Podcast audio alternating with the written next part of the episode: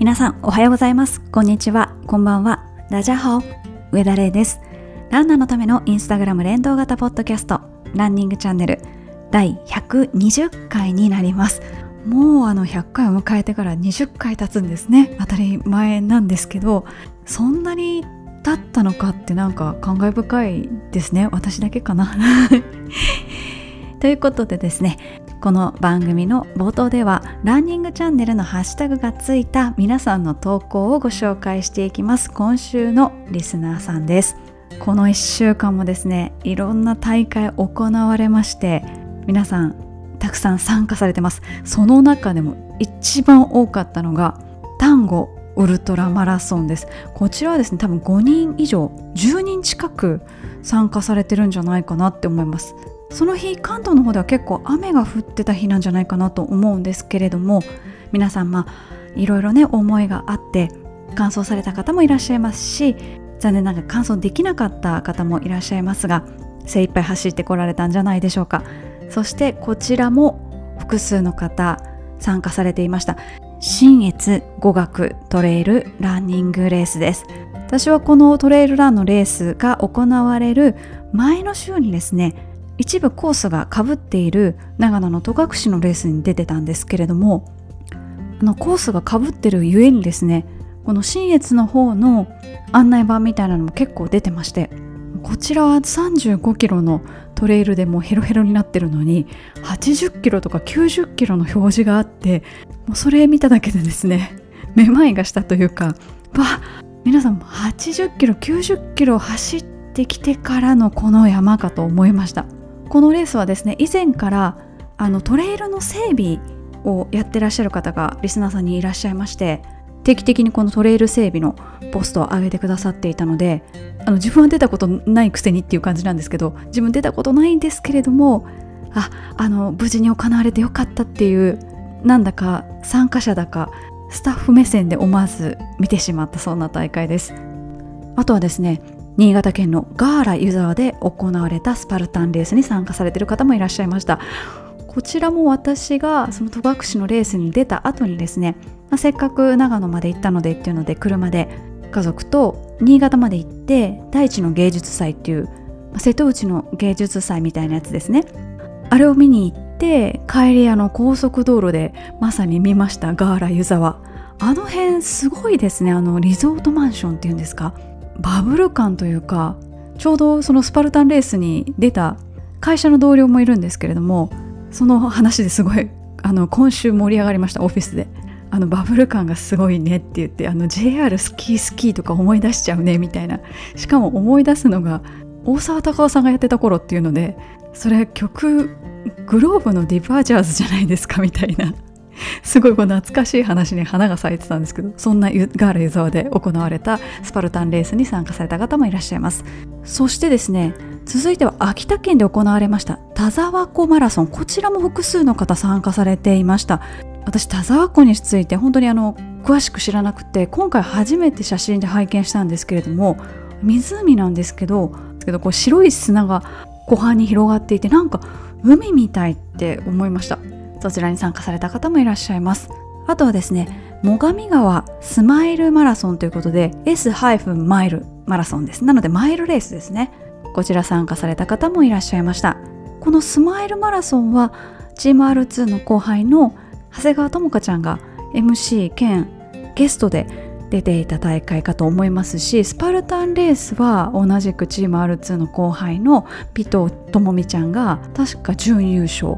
先ほどお伝えした単語ウルトラマラソンはこちらもチーム R2 の後輩のウルトラランナーのみゃこちゃんが60キロの部で優勝してましたということでチーム R2 の後輩が大活躍です。その他のレースは霞ヶ浦トライアスロンフェスタ2022ということで湖でのトライアスロンってどうなんでしょう？真水なので浮力は得られないですけれどもなんか目が痛いとかしょっぱいとかそういうのは避けられるのでその辺快適なのかやっぱり浮力が得られないから大変なのかどっちなんでしょうか？あとは海外で行われた大会に参加された方もいらっしゃいましてアメリカのニューヨークではブロンクス10マイルレースに参加された方もいらっしゃいますしあとですねちょっとあの大会名はわからないんですけどもイギリスで行われたトレイルの大会に参加された方いらっしゃってこれ整備されたガーデンみたいなところを走る大会だと思うんですけどそのガーデンがすごいアート作品がいっぱいあって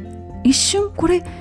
東南アジアでやってるのかなって思えるようななんか仏さんの大きい顔みたいな仏さんじゃないのかもしれないんですけどなんか草木に覆われたそういう人物像とか彫刻とかたくさん置いてあってすごいおしゃれな場所でした。ということで日本のみならず海外でもたくさんのリスナーさんが走ってらっしゃいます。ということで皆さんお疲れ様でした。そして皆さんの他の投稿をご紹介していきましょう。まずはですね記念欄の方たくさんいらっしゃいます。まずは禁煙100日ということでおめでとうございます。もう100日続けてたらもう大丈夫でしょう。でもどうなんでしょう。あの私はタバコ吸ったことないんですけどもタバコ吸われる方の中にはですねなんかこう自分なりのルールがあって禁煙されてる方でも例えばなんか人からのもらいタバコは OK とか飲み会の時はタバコ OK とかそれだったらもう全面的に禁煙しちゃえばいいのにって吸ったことない人間からすると思うんですけどなんか皆さんいろいろマイルールを決められていて面白いですよね。禁煙の治療とかされているかどうかはちょっとわからないんですけれどもあの昔なんかニコチンガムみたいなのありましたよね。すごいなんか怖いタバコのお化けみたいなのが出てくる CM で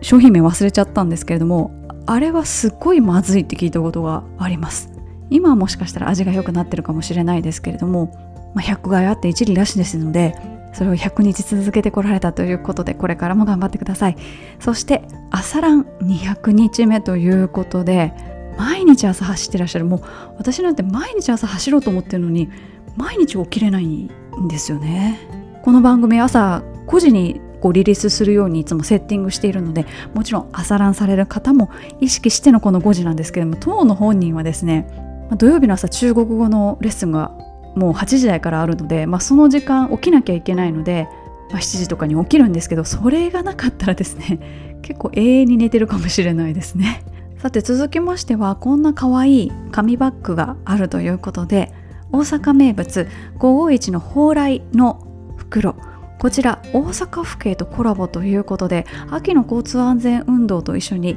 かけてるんでしょうか。おまわりさんが交通整理してるみたいな絵が描いてありました。551といえばねある時ない時ですね。ただ神戸には551のお店があんまり多くないっていうのがあるのかな。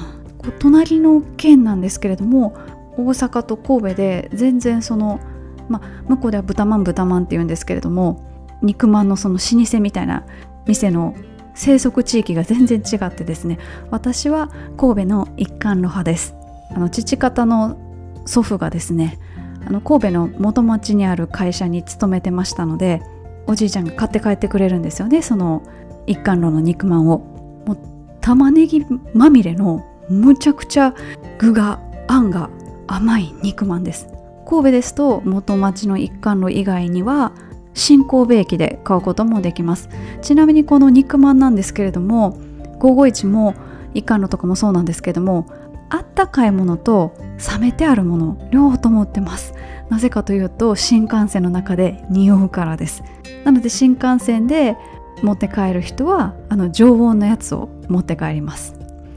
私も新幹線乗って新神戸から帰る東京に帰ってくる時はですねもうここぞとばかりに一貫炉の肉まんをですね、まあ、10個ぐらい買ってですぐ帰ってきたら冷凍してそれをちびちび食べるのがもう何よりの幸せですね。ちなみに我が家はあのウスターソースをつけて食べるっていうのが私あんまりしないんですけど父親とかはすごいそれをやっててその味を食べるとなんか懐かしい思い出が蘇ってくるってそんな感じです。さあ豚まんのことを話しすぎましたが次はうどんです。いやうどんの投稿が出てまして私も大好きなお店が出ていたのでこちらもご紹介したいんですけど神保町の丸か丸い四角いの丸に香ると書いて丸かです。もう東京一美味しいうどん屋さんと言っても過言ではない丸かその昔はですね確か店内撮影禁止だったと思うんです。よ今多分大丈夫だと思うんですけどで神保町とかもあっちの方なので、まあ、大学明治大学とかも近いですし、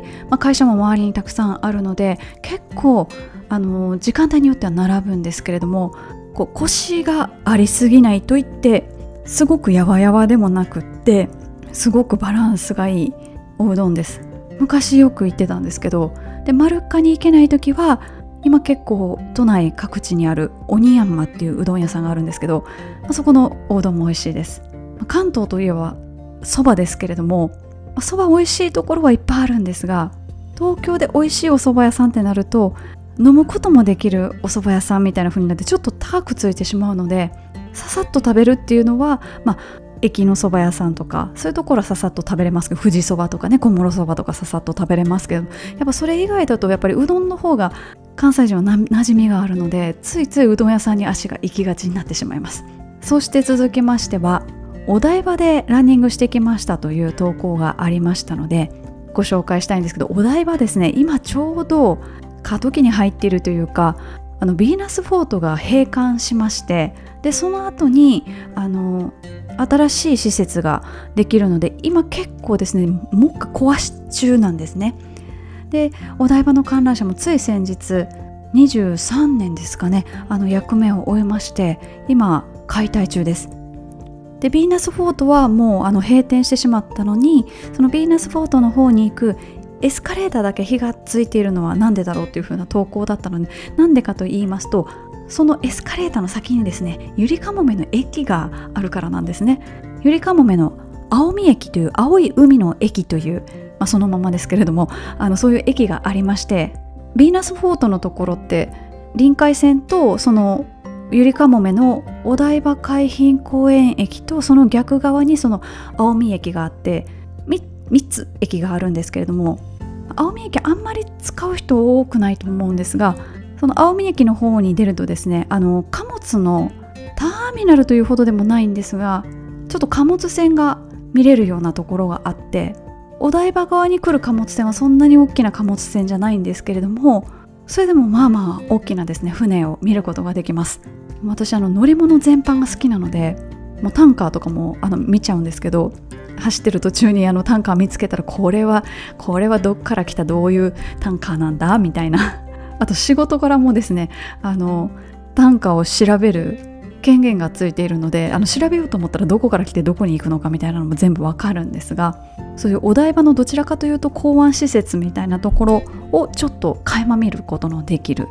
青海駅です。まあすぐそばにビッグサイトがあるんですけれども、あの辺も結構走りやすいので、かなり頻繁に走ってます。さて今週もお誕生日迎えられた方いらっしゃいますのでご紹介していきたいと思います。まずは9月の19日に娘さんがお誕生日迎えられたということで、9月の19日にちなんで9.19キロ走られました。同じ誕生日の日はですね、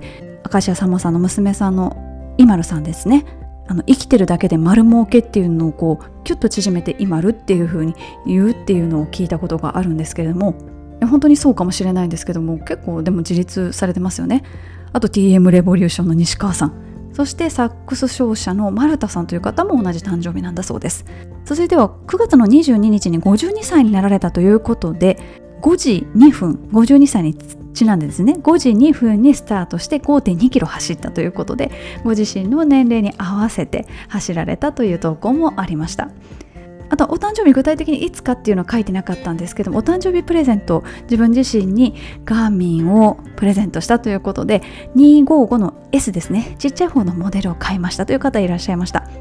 235からの買い替えということですので楽しい機能精度が上がってる機能いっぱいありますのでぜひぜひ使い倒してください。あのちょっとやそっとではガーミン壊れませんのでいじり倒すのがですねガーミンマスターへの近道です。さて最後にお伝えするのはワンちゃんのお誕生日9月の20日に9歳になったということでちゃちゃまるくんちゃちゃまるちゃん9歳迎えたとのことです。お家に初めてやってきた時の写真があったんですけどまあ赤ちゃんなんですけど赤ちゃんなんですけどなんかもしゃもしゃでおじいちゃんみたいなもうなんかすっごい可愛らしい。まあその可愛らしいっていうのは変わらないんですけどこうスワイプしていくとですねそのワンちゃんのこの成長の変遷が分かって大きくなったんだなっていう風になんかいつも近所で会うワンちゃんかのようなんですね。そんな眼差しで思わずインスタを見てしまいました。ということでワンちゃんもお誕生日迎えられています。お誕生日おめでとうございます。ということでこの番組の冒頭ではランニングチャンネルのハッシュタグがついたインスタグラムの投稿をご紹介しておりますので皆さんどんどんそちらの方もつけてみてください。またランニングチャンネルで検索していただきますと同じ番組を聞いているリスナーの皆さんが普段どんなアクティビティをされているかそちらも見ることができますのでぜひそちらも見てみてください。ということで以上今週のリスナーさんでした。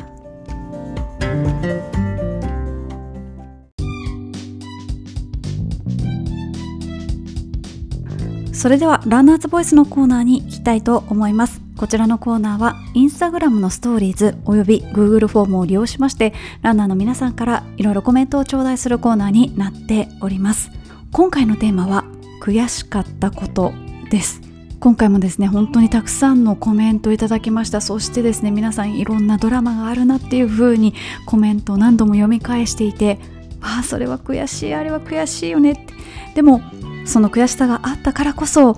今があるんだろうなっていうところも想像ができてコメントを読んでそして読み上げてもう読み上げ終えた後にこちらのパートを録音してるんですけれども結果としてもう現在ですねそれから立ち直られてこう新たなランニングライフのステージに立たれてるっていうその現実と比べた時にですねすごくこう晴れやかな気分になったというか皆さんそういう場面を超えてこられたんだなっていうのをすごく実感しました。今回も前編後編に分けたいと思います。ということで悔しかったことどうぞお聞きください。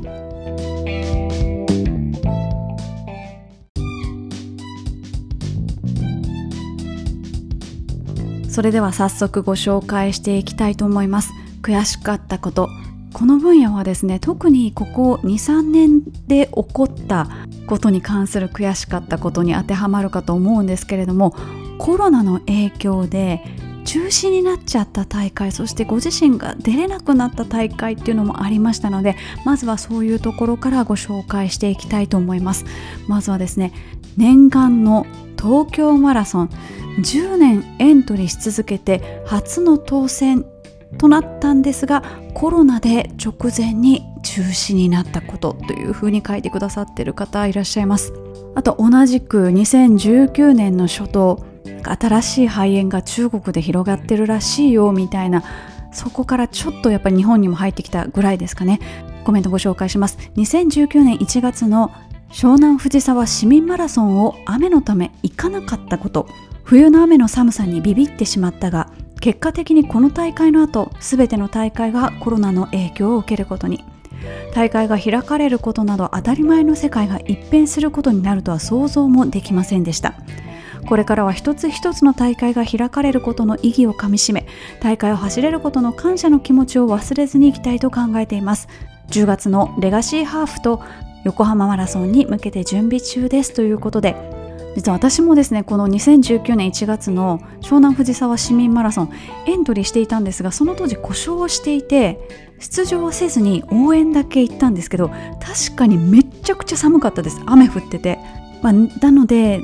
まあ、出なかったから悔やまれるっていうのもあると思うんですけど出られた方も多分すごい大変だったんじゃないかなっていうふうに思います。続いては先ほども東京マラソンの話出てきましたけれども2020年3月の東京マラソンがコロナの影響でエリートランナーのみの出走になってしまったことです。また2021年10月の水戸黄門万葉マラソンも中止。片や金沢マラソンは開催だったり2022年2月の別府大分毎日マラソンもコロナ禍でエリートが優先された出走になったりと平等でない歯がゆさが自分のみならずなんともさんからも聞くので改善してほしいです。ただ反骨精神で霞ヶ浦で PB 更新ができて今シーズンこそは水戸黄門に別大に東京マラソンにとリベンジしたいと思います。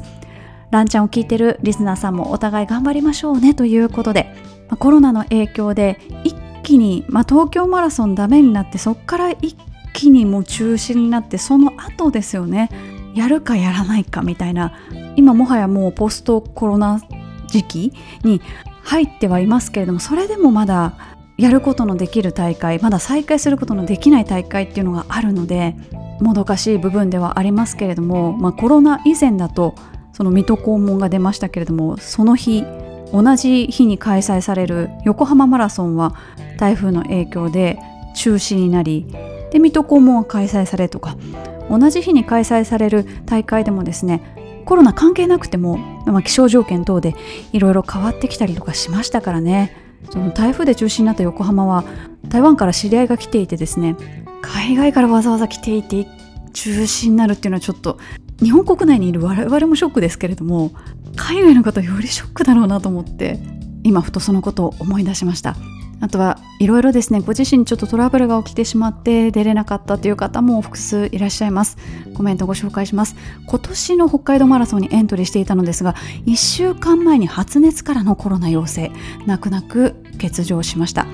万全の対象程度と思ってお盆休みの最後に行った温泉施設があだとなったのか今は来月の金沢マラソンに向けてコロナで一旦弱った体を鍛え直していますという方あとお仕事で出れなかったという方もいらっしゃいますね。半年かけて練習をしていたウルトラマラソンに直前で入った仕事のため参加できなかった頃ですことです。フルマラソンの経験もないのに出場するという無謀な計画でしたが体重も8キロ落とし自分としては準備万端でしたので悔しかったです。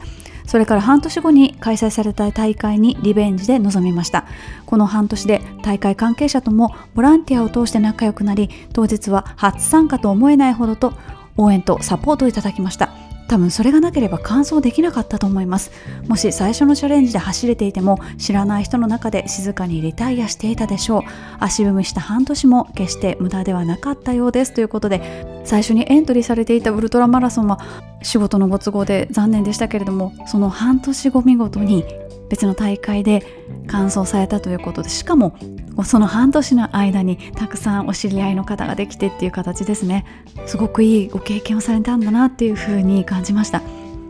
さて続いてのコメントをご紹介します。悔しかったのは毎年参加していた飛騨高山ウルトラマラソンを DNS したことです。今年の飛騨高山ウルトラマラソンは3年ぶりの開催でアーリーエントリーをしていましたがエントリー後に右耳の耳硬化症のオペが決まり大会の2週間前にオペ1週間前に退院というスケジュールでした。当初は耳のオペだし1週間後なら大会に参加できるだろうと軽く考えていましたがドクターからストップがかかりました。実際には入院生活中に体力筋力が低下し耳のオペで三半規管の影響から浮遊感もあり走るどころか歩くだけで精一杯でした。大会当日は現地に応援に行きましたが自分が走ることができない悔しさがこみ上げ来年こそはリベンジしようと決意しましたということで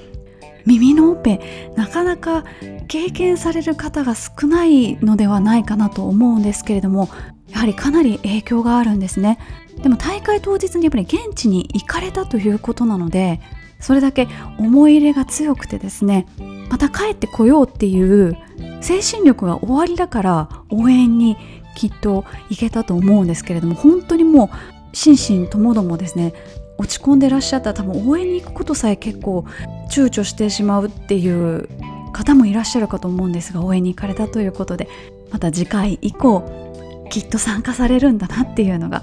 伝わってきました。ということでここ数年のですねコロナの影響そしてご自身のご都合とかご病気等々の影響で出れなくて悔しかったっていうコメントをご紹介しました続いてはですねやはり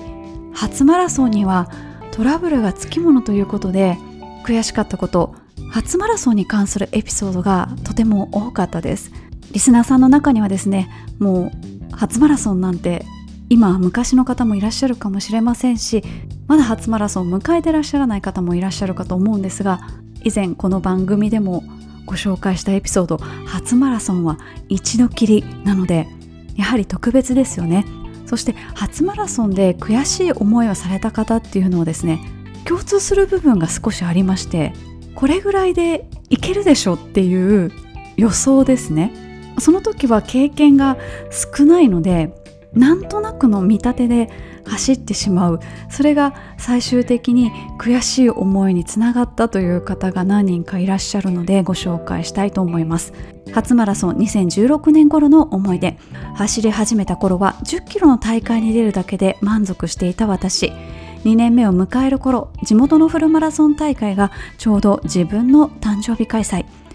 誕生日記念に一度くらいフルマラソン走ってみるかと軽いノリでエントリー。大会前に30キロ走もこなし根拠もないのにサブ5ができるだろうと走り出す。順調に30キロの壁も越えたと思った32キロから足つり祭りが始まって。なんとかゴールしたものの記録は5時間4分。記念にフィニッシャー T シャツを頼んだものの来年のリベンジを誓い記録は未記入で注文しました。ちなみに2017年の同大会は4時間53分ということで見事サブ5達成されています。また他の方もですね記念すべき初フル2016年青島太平洋マラソン。30キロを超えてもまだなんとか余裕があり初フルでサブフサブ4とかかっこええやん俺と思っていたら35キロ過ぎに激しく痙攣する両ふくらはぎ。歩くのは大丈夫でも走ろうと足に力を入れるとまたビクビク。あふくらはぎって自分の意思とは関係なく震えるんやと。どこか冷静に自分の足を見つつ残り7キロを歩いてゴール。どんどん後ろに抜かされていく惨めさをかみしめほろ苦フルデビューとなりました。リベンジをしようと望んだ2018年の同マラソン。会長に走り今回は大丈夫と思ったら33キロ地点でハンガーノック気味で走れなくなり残り9キロを歩いてゴールしました。やけくそで沿道からのおにぎりやチョコレートやら飴やらをもらいまくりエイドも完食したのがせめてもの慰め。エネルギー切れている時ってチョコ一切れで劇的に回復するんやと身をもって経験した大会でした。ちなみにデビュー戦の失敗を踏まえてペース配分に気をつけ2度目のフルマラソンではサブ4達成。青島太平洋マラソンは3度目の正直で臨んだ2021年大会。3時間50分切りで走り気持ちとしてはリベンジを達成しました。というコメントもありました。続いてのコメントもご紹介したいと思います。予想していたタイムで走れなかったなど悔しい思いをしたことはたくさんありますが一番忘れないのは初めてのフルマラソンの大会に出て DNF したことです。以前放送されたランチャンでも投稿を読んでいただきましたがそんなに練習はしていないけれど6時間あれば完走はできるでしょうと思っていましたが途中両足がつり心が折れて DNF バスでゴールまで運ばれ帰り支度をしている時に目に入ってくるフィニッシャータオルを肩とかにかけてゴール人たちゴールする人たちを見て俺もあっち側に行きたいと思いそれからランニングをするのが習慣となり翌年も同じ大会にエントリーして無事完走できました。もちろん現在もランチャン聞きながらいつも楽しく走っています。ということで皆さんありがとうございます。やはりなんとなくこれぐらいいけるだろうっていうのは本当に考えがちでそれが慢心とかですねそういうのではなくってやっぱり普段の生活の中でもこれってこれぐらいかなって予想をつけながら生活してるのでもうそれの一環だと思うんですけれどもやはり経験が少ないとその予想もなかなか的中率が下がってくるっていうのもあってなかなか初マラソン想定通りにいかなかったっていう方が多いですよね。けど想定通りいかなかったからこそその後もランニングを続けられてその後目標を達成されてるっていう方がほとんどなので初マラソンから会心の走りみたいなそんな感じだったらもしかしたらそれで満足してやめちゃってるかもしれないですしね。というのもあってですねこれからまだ今から初マラソンだっていう方もたくさんいらっしゃると思うんですけれども今回のエピソードを聞いてどうぞ怯えないでいただきたいっていうのは思う一方でやはり初マラソン1回きりなのでいろんなことが起きますのでそこは覚悟しておいてくださいっていうのも同時にお伝えしておきたいと思います。初マラソンの悔しかったこと引き続きコメントをご紹介します。初マラソンが沖縄マラソンの10キロのレースでした。目標としていた1時間切りを達成できず同じ年に出場したハーフでの2時間切りフルでの6時間切りいずれも達成できませんでした。その悔しさがモチベーションとなってひたすらトレーニングし走り続けた結果出場2回で全て達成しその後も記録を更新し続けることができました。悔しさを忘れなかった頃こそ今も走り続けることができていると思いますというコメントもいただいています。あとこういう方もいらっしゃって初マラソンの時のことです。10月の大井川マラソン。4時間半ぐらいで走れればと思って臨みました。走ってるうちに GPS ウォッチと大会のキロ表示看板との距離のズレがだんだん大きくなりどれぐらいのペースで走ればよいかパニックに。このままではやばいかもとペースを上げてしまいました。案の定30キロで足が止まってしまいました。あとは1キロジョグ止まってストレッチの繰り返し。残りの12キロがとても長く感じられました。完走はしたものの目標を20分以上オーバーし悔しかったし辛い思い出しかありませんでした。翌年の春に走った別の大会では GPS ウォッチと実距離の差を把握した上でペースを決めて走りました。最初から最後までイーブンペース。初マラソンよりも楽に走れた上タイムを10分更新してゴールできました。やはり事前にいろいろ想定しておくことは大切だなと感じましたということで看板と GPS のズレ本当にありますよね。フルマラソン走ってると下手したら1キロぐらいずれることはあります。トレランだともっとずれてトレランはあまりキロ表示ないですけれどもね事前に公表されている距離数私この間走ったトレランは3キロありました、まあ、理由は様々あると思います。特にロードの場合は道路上の距離の計測はですねえ歩道から例えば1メートル離れたところをずっと計測するみたいな規則があってそれに沿って計測されます。一方で我々が大会でロードを走る時っていうのは例えば給水があったりエイドがあったりあとちょっと渋滞していたりとかですね必ずしもまっすぐ走れるわけではないのでどちらかというと GPS で表示される距離の方が長くなってきます。ですので差が開けば開くほどですねやっぱり焦りっていうのは出てくるかと思うんですけれどもあまりにも誤差が大きい時はですね一旦道路上のキロ表示のところであのラップを測るかガーミンでいうと右の下側のバックっていうところを押すとあのラップがそこで一回計測されるのでそこで調節するかでもそこを押すとちょっと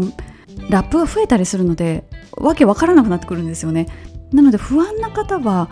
5キロごとでもいいのでペース表を持っておくとちょっと冷静になれるというか1キロごとのペース表はちょっとフルマラソンだとちょっと長くなりすぎるのでせめて5キロごとのペース表を持ってそのイーブンペースからどれぐらい乖離してるかっていうのを見ながら走っていただくとかあとは平均ペースっていうのはあくまでも参考でしかないって言ったら変なんですけど例えばサブ4は5分40ペースではあるんですけど最終的に仕上がりが1キロ5分40で仕上がればいいので途中ちょっと遅くなっても焦る必要は全くないです。遅くなってきてどうしても取り返すことができないっていう風になってきちゃったらもうちょっとその目標ペースは諦めた方がいいんですけど、まあ、5秒以内ぐらいだったらそんなに気にすることはないと思います。私個人の意見ですけれども。というのでレース中は、まあ、もちろんずっと体を動かしっぱなしですしあんまり頭の中でいろいろ計算したりもできないのでできるだけ落ち着いてですね目標ペースと今のペースと目標ペースが難しいんであれば次どういうプランにするかっていうのを考えられる材料を持っておくっていうのが精神の安定につながるかもしれないですね。さて続きまして悔しかったことはですね1秒削り出せじゃないですけれどもちょっと足りなかったっていうエピソードいくつかいただいておりますのでご紹介します。悔しかったことそれはフルマラソンでサブ4に1秒届かなかったことです。横浜マラソン2015序盤はキロ6ぐらいのペースでゆったりと走っていました。特にストイックに練習していたわけでもなくサブ4にはこだわっていませんでした。ハーフを過ぎてからほんの少しずつペースを上げて中盤戦をクリア。終盤も沿道の応援や太鼓などのパフォーマンスに乗せられてペース維持。残りの数キロでふとガーミンを見るとひょっとしてサブをいけるんじゃないかと思いラストスパートでゴールに飛び込みました。手元のガーミンでは3時間59分59秒の表示が。サブ4達成の喜びをかみしめつつオフィシャルの記録を見るとなんと4時間ちょうどとのこと。あとたった1秒なんてなんで頑張れなかったのか。喜びは一転奈良君の外に突き落とされたような気分でした。さらにオチがあって本コースは運営サイドの計測密度で42.195キロに186.2メートル足りなかったこと。あと186.2メートル走るとすると1分ぐらいかかってしまうわけでどっちみちサブ4できなかったと考え次のレースでのリベンジを誓ったのでした。翌年の京都マラソン2016では3時間59分丸5秒で正式にサブ4達成。ゴール地点平安神宮の鳥居下でガッツポーズとしたのは良い思い出です。それから6年 PB 更新できていないのが一番悔しいことなのかもしれません。来年の大阪マラソンで PB 更新するぞということで2015年の横浜マラソンは他の方からもコメントをいただいておりまして200メートルぐらい足りなかったんですよね。私も出ましたこの大会。その時の PB を更新したんですけどかっこ非公式っていうしかないですよね。それ以来私はもう一切横浜マラソンには出ないって決めてるのでそれ以来出てないです。なんかメール一通来ただけだったんですよね。で公認レースにするって言ってたのに公認レースどころか距離足りなくってでそもそもフルマラソンの距離は走ってないので感想症も出てないんですよね確か。でその後横浜マラソンはもう市民マラソンになりますっていうふうに宣言をして東京マラソンとかもうちょっと今なくなっちゃいましたけど埼玉国際マラソンとはちょっと一線を画すというかタイプの違うものになりますっていうふうに宣言をして、まあ、市民マラソンへと変遷していったんですけれどもちょっとひどいよねと思って私は出てないです。そして3時間59分59秒だったということなんですけれどもマラソンの場合は秒数までしか出ないと思うんですけれどもその10分の1とか100分の1秒とか出ないんですけどその場合は繰り上げになるそうなんですね。でその話を聞いたのがハーフマラソンの日本記録を持っているヤクルトの小倉選手から聞いた話で彼が、えっと、丸亀国際で1時間ちょうどで走った時っていうのは59分59秒なんちゃらだったそうなんですよ。なので実質は1時間切ってるんですけど繰り上げになっちゃうので公式記録は1時間になったそうなんですね。あそういう風になるんだと思って、まあ、例えば一緒に例えちゃいけないかもしれないんですけど 100m とかって100分の1秒とか、まあ、もしかしたら1000分の1秒まで測ろうと思えば全然測れると思うんですけどそこまで計測してるのにマラソンってやっぱり秒までしか測らないんだと思ってそんな裏話があったのかっていうのを思い出しました。あと1秒っていう方他にもいらっしゃって2019年東京マラソンで2時間40分00秒。あと1秒どこかで頑張ればと悔しい思いもしました。その後はコロナ禍で東京マラソン走れていませんが2023年の東京マラソンで必ず記録更新しますということで2時間40分いやあと1秒を削り出せっていうのはもうこれぐらいの息の方になると本当に難しいことだと思うんですけれども来年の東京マラソンで更新できるよう今も頑張ってらっしゃるということですね。ということであと1秒というところのすごくすごく惜しい悔しいそんな経験もご紹介してまいりました続いてはですね同じく大会中ではあるんですけれども前半のトラブルそして後半のトラブルやはり42.195キロありますからいろいろトラブルあります。そんなご経験で悔しい思いをしたという方もいらっしゃいますので続けてご紹介したいと思います。よくある前半飛ばしすぎで悔しい思いをしました。あれはサブ3点を目指して臨んだコロナ前の湘南国際でした。それまでやったことがなかったのですがペーサーについて走ろうと決めて乗り込みました。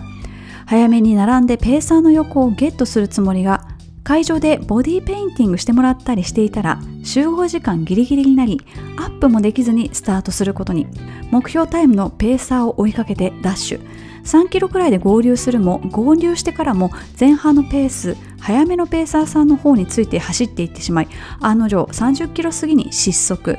後からイーブンペースのペーサーさんにも抜かれて悔しい思いをしました。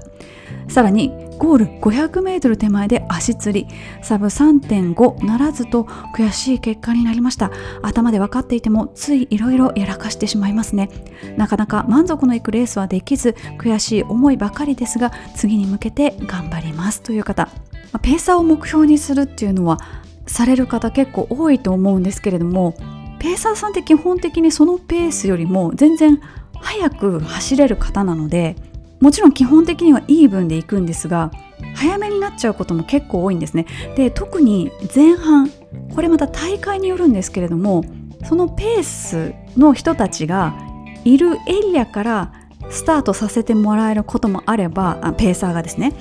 それができない時もあってなんだかわけのわからない場所からって言ったら変なんですけどどっからスタートしていいかわからないままスタートしちゃったりとかもしくはだいぶ後ろからスタートしたりとか結構当日にならないとわからないことって結構あるんですね。でもペーサーはペーサーなのでやはりそのランナーの皆さんがそのタイムでゴールできるために走らなきゃいけないので合わしに行くために結構調整するんですよね。で例えばサブ4のペーサーでサブ4ぐらいの人がいる地点からスタートしますって言っても合法が鳴ってからスタート地点あのマットを踏むまで例えば1分とか1分半かかります。で一方でそのサブ4のペーサーはグロスで4時間狙わないといけないのでどこかでその1分取り戻さないといけないんですよね、まあ、それは皆さんも同じかもしれないんですけどどこの地点から走り始めてネットでそのペースのタイムで仕上げるかって結構あのペーサー大変なんですよね。でしかもそのペースより明らかに速く走れる人たちの集団なので本当にそのペースを目標にしたい人からすると必ずしも快適なペースじゃない場面が往々にしてあり得る可能性があります。なのでペーサーについていこうっていうのはまあねついていけば必ず最終的にはそのタイムより早くゴールできますから有効なんですけどずっとついていくっていうのは正直辛いかもしれないです。私もよくペーサーさせていただくんですけどアガサ・クリスティの小説じゃないですけどそして誰もいなくなったって言ってでも誰もついてこなくなっちゃってペーサーだけでゴールするなんてこともありますし本当ペーサーの使い方本当にあの都合のいい時だけ使ってもらいたいです。やっぱり皆さんランナーそれぞれリズムがあるのでそのリズムを殺してまでペーサーについていくっていうのはやらない方が絶対いいです。であとあの絶対ペーサーに追いつかれないぞって逃げる人もいるんですけどそれもあの無駄に体力を使うだけなのであのペーサーが追いついてきてこれそのまま抜かされそうだなと思ったらもう抜かされた方がいいです。でペーサーが前に出てくれてペーサーが風を受けてくれるのでその集団の後ろについた方が絶対走りやすいので結構躍起になってペーサーに抜かれないぞっていう方がいるんですよね。でもそれは本当にあのご自身がしんどいだけなので本当にペーサーはいいように使ってもらった方がいいです。ということで私も今週末ペーサーをやるのでペーサーの話がちょっとボリュームが多くなってしまったんですけれどもペーサーうまく使ってください。続いてのコメントですけれどもトラブルとは言うわけじゃないんですがちょっと前半抑えすぎたという方もいらっしゃって今になって悔いが残る今年の北海道マラソンです。35キロ地点で関門時間に11秒足らずにリタイア。3年ぶりのフルマラソンだったこともあり走り終わった直後はこれが今の実力かと納得したつもりでしたが振り返ってみると前半抑えすぎのペース配分。30キロ走ったことがない厚底シューズなど3年前に走った頃と違った対応をしていたゆえに11秒足りなかったのではないかと思い始めました。そうなると実は完走できたのではないかという思いが今になって出てきました。家庭の事情もありおいそれと参加できる大会ではありませんが条件が整えば再度チャレンジしたいです。ということで今年の北海道マラソン私も走りましたけれども北海道マラソンは結構難しいと思いますペースペース配分が。6時間制限なんですけれども6時間制限の中でまあ、5キロごとに関門がありますが最初と最後が緩いんですね、まあ、それはおそらく最初のスタートで北海道マラソンの場合はウェーブスタートじゃなくて一斉スタートなので後ろの方に配慮してわりかし余裕を持ってると思います。で最後はまあ帳尻合わせのためにちょっと余裕があるんですがその代わり間がですね、えっと、キロ8でいかないと1キロあたり8分ですね。でいかないと間に合わない計算になってきます。それで私も結構苦労してですね、まあ、キロ8分って例えばサブ4されてる方とかそれ以上速い記録持ってる方にとれば本当にあのゆっくりペースでしょっていう感じなんですけど何かトラブルが起こってちょっと立ち止まったりストレッチしたり例えばエイドで何かを食べたりとかするとどんどんどんどん時間なくなってくるんですよね。それを私もフロギングしながらすごい実感をしまして、まあ、プロギングの場合はしゃがんでゴミを拾うですとかあとたくさん人が通ってるところだと他の方の邪魔になってはいけないのである程度集団が通り過ぎるまでゴミの横でずっと待ってるんですよね人が通り過ぎるの。っていうのをやってたりすると結構ギリギリなんですよ。で本当にギリギリになっちゃって残り5分とか3分のところで切り抜けながらずっとだましだまし走ってたんですけど区間によってはもう本当あの心苦しいんですけどもうゴミを拾わずしてここはちょっと走り抜けようみたいな区間もあったりして結構大変でした。なので個人的な意見なんですけれども北海道マラソンあんだけの人が参加されるんだったらウェーブスタートにした方がいいんじゃないかなと思いまして、まあ、交通規制の関係で難しいかもしれないんですけど、うん、あれだけの規模だったらウェーブスタートにした方がいいだろうなっていうふうに思いました。さて前半のトラブルご紹介してきましたけれども、まあ、前半というかスタート前のトラブルでですね悔しい思いをされたという方もいらっしゃいますのでご紹介したいと思います。それはですねトイレ問題です。まずはコメントをご紹介します。サブ3.5に挑戦した2回目のマラソン。結果は3時間31分と悔しい思いでいっぱいでした。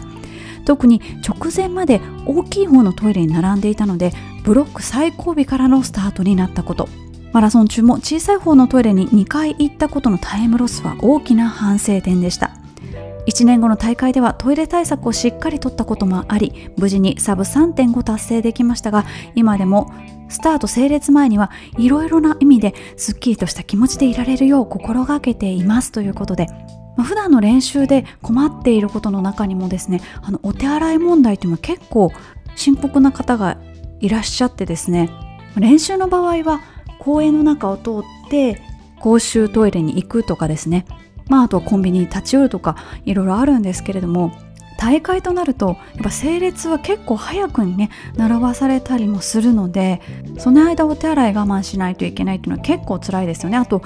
お手洗いの列待ってると整列に間に合わないかもしれないとかですね。いろいろ思いが駆け巡って大変だと思うんですけれども、まあ、なので、まあ、一部のかなり早い方の中にはですねおむつをしているという方もいらっしゃってスタート前にまあ、プロギングしながらレースをやる身としてはそのおむつ、まあ、ボランティアさんが捨てるんですけどおむつまではあんまり想定してないですからねあんまり推奨されるべきことではないとは思うんですが、まあ、それだけお手洗い問題というのは深刻です他の方もですねレース中にトイレに行かれた方それでちょっと悔しい思いをしたっていう方いらっしゃいまして PB 更新ができそうでできなかった時が悔しかったです。数年前すごく調子が良い状態でフルマラソンに臨んだのですが前日に食べたものが良くなかったのかトイレに2回も行く羽目になり PB 更新できませんでした。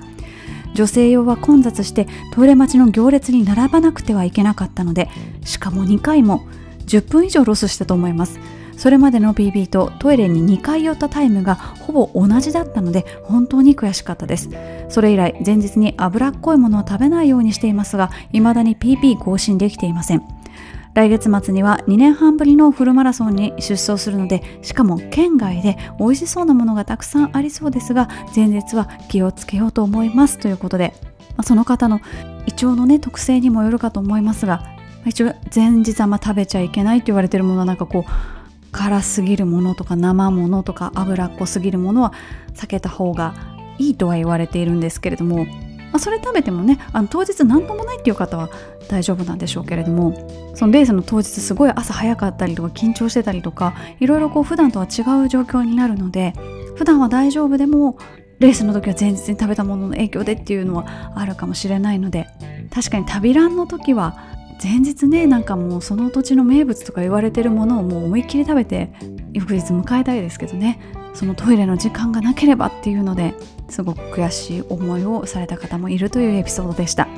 ということでここまでが前編となります。次回はですねフルマラソン以外の競技ウルトラマラソンですとかあとはランニングを始めたての頃もしくは子供の頃のランニングで悔しかった方の思い出ご紹介していきたいと思います。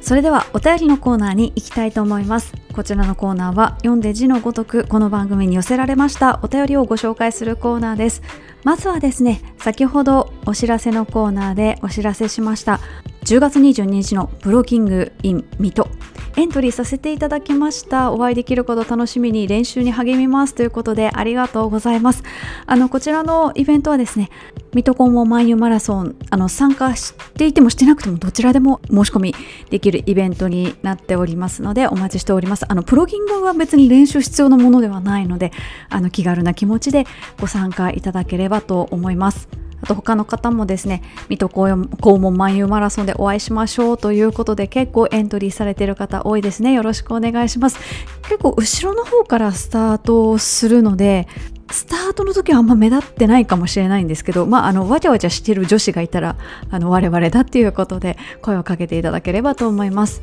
さて、直近の回についてお便りもいただいております。いつもありがとうございます。北海道マラソンもトレラン大会もお疲れ様でした。足の怪我は大丈夫ですか？どうぞあまり無理なさらないようにしてくださいね。悔しかったこと、本編ではないんですが、前回のテーマ、補給食の投稿に間に合わなかったことです。なんだかモヤモヤした2週間でした。まあ、いつもの補給食は皆さん使用のマグオンです。カフェイン配合のレモン愛用で10キロごとに補給、スポートリ吸水していますが、足がつります。今度はこれもゴミで多かった68番かゴムレケアを持っていこうかと思っています。使わないのに越したことにはないのですが。また、口の中甘々ですが、キャラメルもたくさん持って走ります。皆さんの意見参考になりますね。11月にウルトラマラソン初参加しますが、柿の種とか参考にして持っていきたいと思います。それより最後のお知らせ、静岡に来られるというお知らせにびっくりして、早々にお便りだけ投稿しました。日程がうまくあってイベントに参加できたら嬉しいです。楽しみにしています。ということでありがとうございます。あの、情報たくさんでちょっと最初からお答えしていきたいんですけれども先日参加しましたあの戸隠のトレランなんですが投稿した写真がですねあの泥がべしゃべしゃになってて足がすごい汚れてて怪我大丈夫ですかっていう方何人かいただいたんですけど怪我はあの実はしていなくってただただドロドロになっただけです。まあ、あの足の爪が死んだとかねあのそういうその取るに足らないことは起こってるんですけれども、まあ、あの前日前々日に雨が降ったので本当にべちゃべちゃで、まあ、でも普段トレランされる方からしたらそんなんでもないとは思うんですけれども私経験少ないのであなんか普通の水溜りかなと思ったらもう足首全部まで泥に埋まったりとかですね。もう石もツルツルで大変でした。もう完全にひよってしまってですね。あともう足首もガクガクになってしまって大変でしたけども、まあ、いろんな感じでちょっとご迷惑かけてしまいましたが無事あのゴールはできることはできました。あとこのトレランでもですね一緒にこう走った方というか道中一緒になった方持ってらっしゃったんですけれどもその津村の68番ですね。あの津村の漢方薬にあの袋に番号が振ってあるんですよ。なので何番はこれ何番はこれっていう風に分類されてるんですけどその68番っていうのが足つり防止の漢方薬。そしてまあコムレケアっていう薬もありますし漢方薬に関しては津村だけじゃなくってクラシエあの元カネボウですね。そちらからも出ています。でそのトレラン参加されてた方もそれ68番持ってらっしゃったので以前足つった時に人からもらって飲んだらすぐ効いたっておっしゃってたので私先日すぐ効くのかなってちょっと懐疑的だったんですけど効くのかもしれないですね。そしてその話をですねあの女性の方と2人でしてたんですけれどもすぐ後ろに男性の方がいてでもここからすごい上りっていう時にまあ私遅かったので先にお譲りしようと思ったら今僕足つってるんですっておっしゃって 慌てて一緒に喋ってた方がそのコムレケアみたいなやつをですねその方にあげてみたいなそんなエピソードもありました。本当にあの前回の補給食について自分が得意な競技についてはそれなりに皆さんそのこだわりがあって決まったものっていうのがあるかと思うんですけれども他の競技から活かせるところもたくさんあったかと思いますので私もすごい勉強になりました。えそして静岡に行くというお話なんですけれどもこれ多分言っていいと思うんですけど言っちゃダメだったらごめんなさいなんですけれども10月の連休の時えっと9日日曜日と10日の祝日この2日間ですねあの静岡の静岡市の伊勢丹でガーミのポップアップのあのイベントがありましてそこであの店頭に立ちます。なのでなんかこうイベントっていう感じじゃないと思うんですよね。まだガーミさんから詳しい話聞いてないんですけどとりあえず9日10日静岡の伊勢丹にいます。で2日連続なのでちょっと泊まりかどうかもまだ聞いてないんですけど、まあ、泊まりだったらせっかくだったらねなんか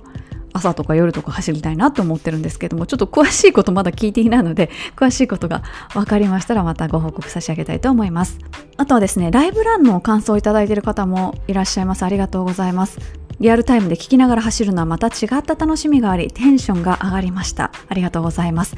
最後のカウントダウンできずにブツと切れてしまってちょっと消化不良ですね。ぜひまた無料ランやってくださいっていうことでありがとうございます。そしてマイナンバーカードの期間は延長されましたよということであのライブランでですね9月中にやっておきたいことっていうので私マイナンバーカードの申請っていうふうに言ったんですけれども当初9月末までだったのが伸びたんですね。いやああいう何て言うんですか？期間が長い身分証明書ってあの私運転免許持ってないので今までだと住民基本台帳カードとか、まあ、パスポートとかもそうですよね。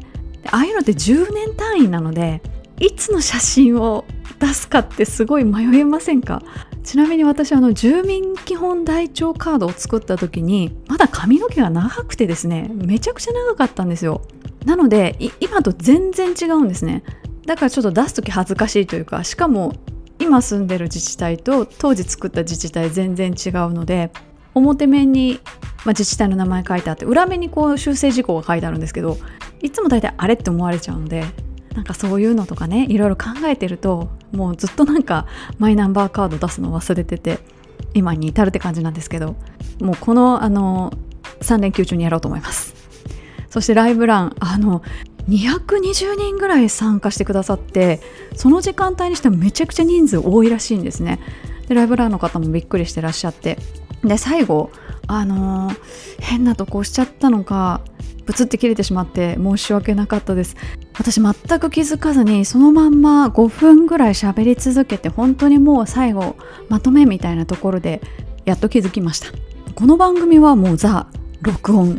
っていう番組なのであのいかようにも編集できますけれどもライブランはライブですからね。でもどっちにもいいところがあると思うので今回ちょっとゲストという形でやらせていただいたんですけれどもまた機会があったらやらせていただきたいと思います。そして続いてのお便りです。いつも楽しく拝聴しています。今年8月からランニングチャンネルを聞き始めようやく最新の回に追いつきました。そういえば前日職場からの帰り道ふとレイさんに似た方をお見かけしました。ありえないと思ってスルーしましたが翌日レイさんのストーリーズに酒場放浪記が旗の台取り木が紹介されあの似た方はご本人だったのではとびっくり。また職場では飲み会ができていないので解禁されたらぜひ取り木に行ってみたいと思います。これからも頑張ってください。応援しています。ということでまさか目撃されていたとは私もびっくりなんですけれどもやっぱりねマスクしてるので確証持てないですですよね。ちなみにその日はですね白の上 T シャツに紺と白のストライプのスカートを履いていました。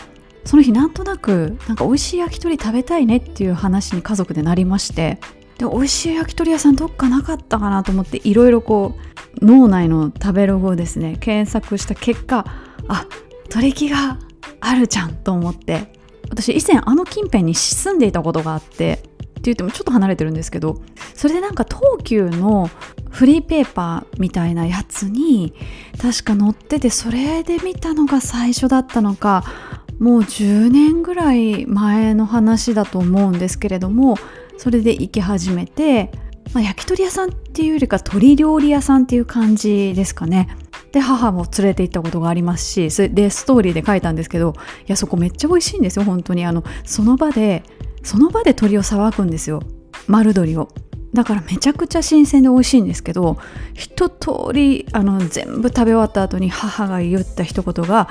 やっぱり私は牛が好きって言ったんですよね。もうそれを店で言うなと。ちなみにあの神戸で母と鉄板焼き屋さんに行って母が言った言葉はあの牛食べてですよ。言った言葉はもう歯いらんって言ってましたね。まだいるやろと思ったんですけど。表現としてはすごいわかるんですけれどもその肉が柔らかくて美味しいっていう表現だと思うんですけどもういらんってどういうことと思いながら。母はずっと専業主婦だったのであまりこう飲み屋さんみたいなところに行ったことがないんですよね。なのでこう立ち飲み屋さんとかも含めて母が東京に来たらいろいろ連れ回すんですけれども やっぱり牛が好きはちょっと。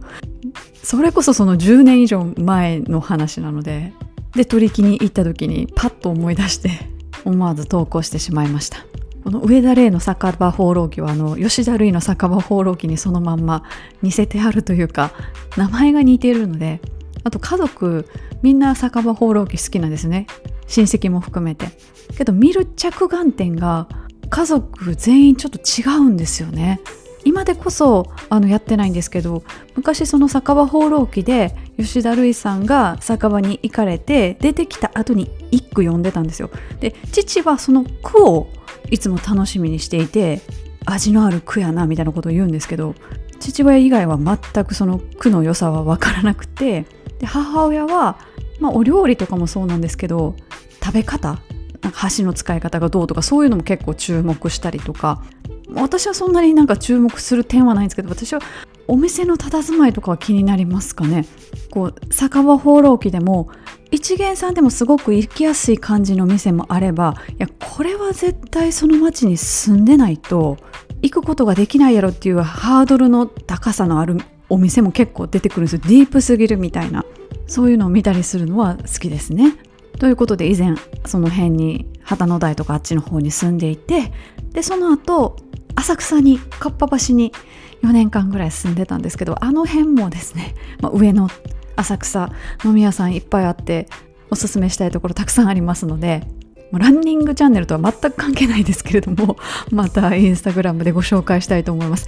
コロナの中であの写真はあるけれどもちょっと投稿するとタイミング的にどうかなっていうので投稿できてなかったお店もたくさんあるのでまた投稿したいと思います。ということで飲み屋さんで私に似た人がいたら私かもしれないです。さて続きましては前回ちらっとお話ししましたガーミンの体重計インデックス S2 の件です。インデックス S2 のリコールの件電波法に適合していることを示す技的マーク技術の技に適合の適ですねの番号が間違っていたということが理由のようですが以前無線通信製品のビジネスに関与していた経験からお話しするとメーカーとしては間違ったラベルが貼られた製品が消費者のもとに存在していることがリスクなので遠慮せずに交換をしてもらってください。かっこその方がメーカーも助かりますということでありがとうございます。あのちょっとガーミンに連絡してみますって言ってたのはそのリスナーの方がその3割引きのクーポンがもらえるっていうのがあるっておっしゃってたのでいや私そんなねあの製品頂いてるのに3割引きのクーポン頂いても仕方ないのにでもそれは受け取ったら受け取ったで何かに使っていいのかなとかですね その辺聞きたくてちょっと問い合わせしなきゃなというふうに思っています。ということでこの番組ではですね皆さんからのお便りも随時募集しておりますランナーズボイスのコメント募集の Google フォームのページの一番下にいつもお便りコーナーつけておりますのでこれを言い損ねたとかですねこれを伝えておきたいとかそういうことがございましたらどんどんお寄せください。以上お便りのコーナーでした。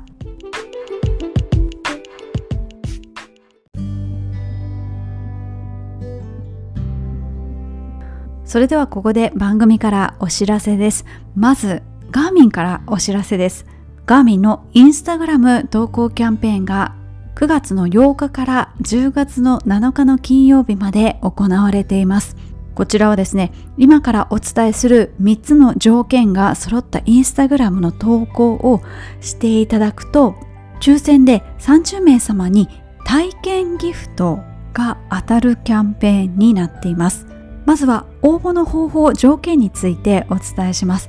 インスタグラムの投稿の文章の中にですね、ガーミンのスマートウォッチ、あの別にフォアアスリートじゃなくても大丈夫です。ガーミン製品であれば大丈夫です。ただちょっとサイクルコンピューターとかはねちょっと対象外になってしまいますけれどもそのガーミンのスマートウォッチなどをご利用中に感じたガーミン製品の良さそして2番目にガーミン製品をご利用中の写真製品の写真ですとかアクティビティ中の写真あの複数でも大丈夫です。そして3番目にハッシュタグです。3つありますので3つのどれかを選ぶことによって自動的にコースがもう選ばれてるっていうことになります。まず第一がガーミンで運動。そしてもう一つがガーミンでストレス管理。もう一つがガーミンで良い睡眠。この3つのハッシュタグのうちのどれか1つをお選びください。で選ぶことによって自動的にもうどの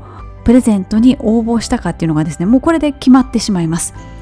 まずはですね Garmin で運動というハッシュタグをつけると運動コースっていうのが選択されまして Sow Experience の体を動かす楽しみギフトっていうカタログギフトなんですけど例えばボルダリングとかヨガとか乗馬とかのそのアクティビティの体験を選べるカタログギフトみたいになってますまずそれが Garmin で運動っていうハッシュタグをつけた時に選択されるコースです。で、 Garmin でストレス管理というふうにハッシュタグをつけていただくと選べるのがですね、同じく Sow Experience のリラックスギフトということで、こちらはですね、ボディケアとかヘッドスパとか、まあ、本当にあの、リラックスシリーズっていうのにふさわしいアクティビティというか体験の内容になっています。そして最後の良い睡眠コース。こちらはですね、オーダーメイドの枕を作ってもらえる権利がもらえます。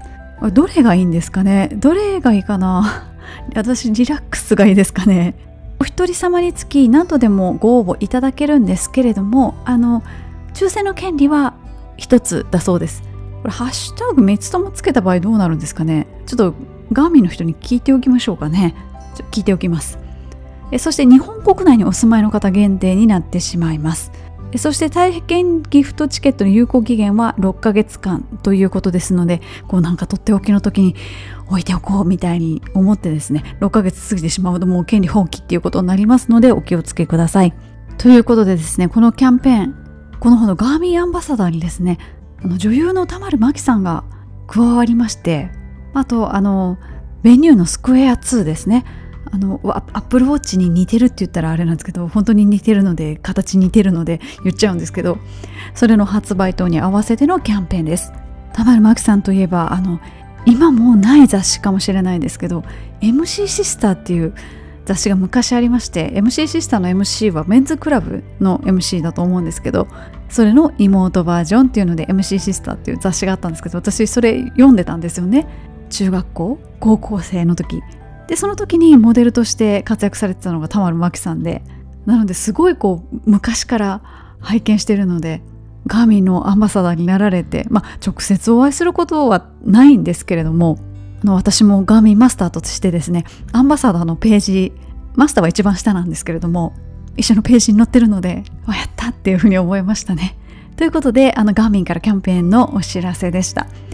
えそしてもう一個お知らせあります。こちらもインスタグラムでもすでに告知させていただいておりますが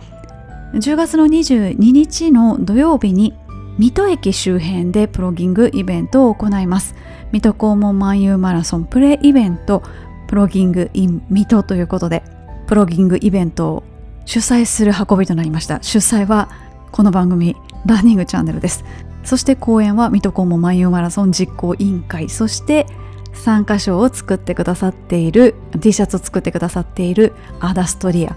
アダストリアといえば Forever21 を販売する権利を得たということで一度日本から撤退したファストファッションブランドですけどまた復活するんですね。ということでアダストリアさんも公演に入っていただきそして協力としていつもお世話になっております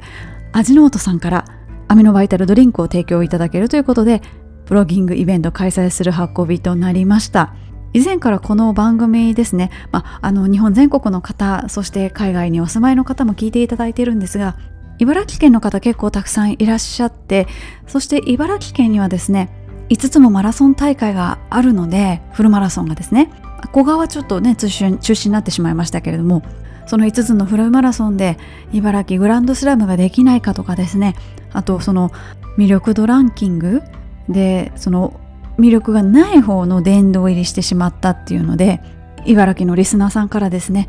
これまでたくさんのそのコメントをいいていたので、まあ、せっかくこうゲストランナーっていうほどではないんですけども、まあ、準ゲストみたいなところで走らせていただく機会を今回設けていただいたので何かその水戸黄門万有マラソンに対してまあひいては水戸市ですとかひいては茨城県に対して何かできないかというふうに私自身も考えそしてこのポッドキャストでポロッとですねあの話を出しましたところいろんな方からですね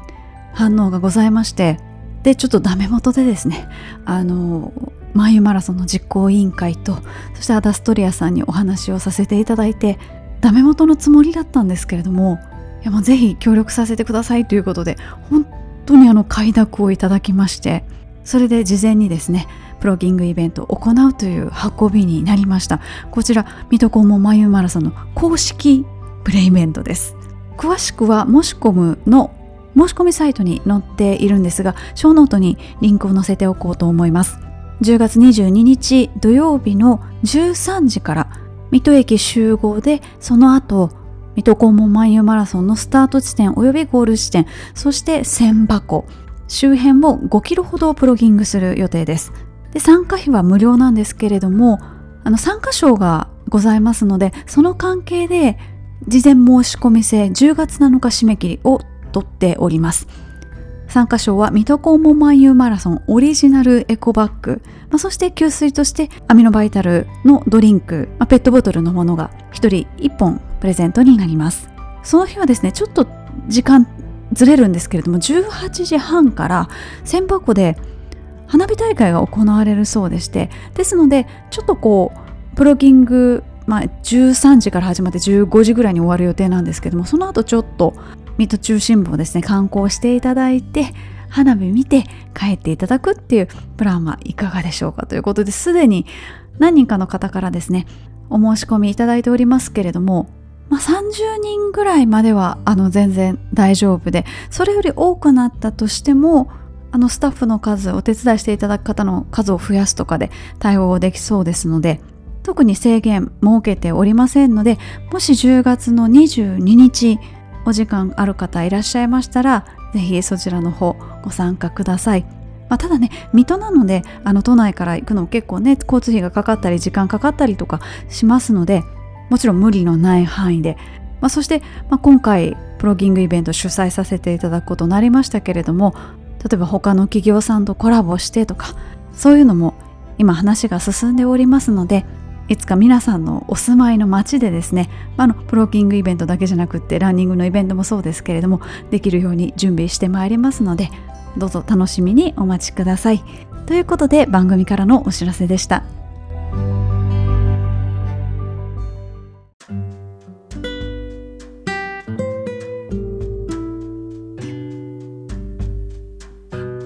そろそろお別れの時間が近づいてまいりました。今週のランナーズボイス悔しかったこといかがでしたでしょうか？あの本当皆さんいろんなエピソードをお持ちでですねそして丁寧に皆さん書いてくださっているのでやっぱり丁寧にお伝えしなきゃというところで盛りだくさんでお伝えしてまいりました。まだ実はこれでちょうど半いただいたコメントの半分よりちょっと少ないぐらいなんですよね。でもちょっと時間の他の時間の関係で一旦この分量で切らせていただいたんですけれどもまだまだ来週お送りする後半もですね盛りだくさんでお届けしたいと思いますのでお楽しみになさってください。あと先ほどですね、来月10月に静岡市に行きますという告知をさせていただいたんですけどもしかするとですね11月にまたあの静岡県ちょっとまだ詳しくはお伝えできないんですけれども行かしていただく可能性がございますのでこちらもお伝えしていい時期になりましたらすぐお伝えするようにいたします。ということでランニングチャンネル第120回お伝えしてまいりました3連休がねあの2つせっかく続いたのにどちらともちょっと雨がちっていう残念なお天気になっておりますけれどもシャワーランもいいですがもうだいぶ秋が深まってきてですねシャワーランした後結構冷えたりしますので皆様くれぐれも風邪など召されませんようにお気をつけください。ということで皆様次回の放送まで良きランニングライフをお送りください。それでは。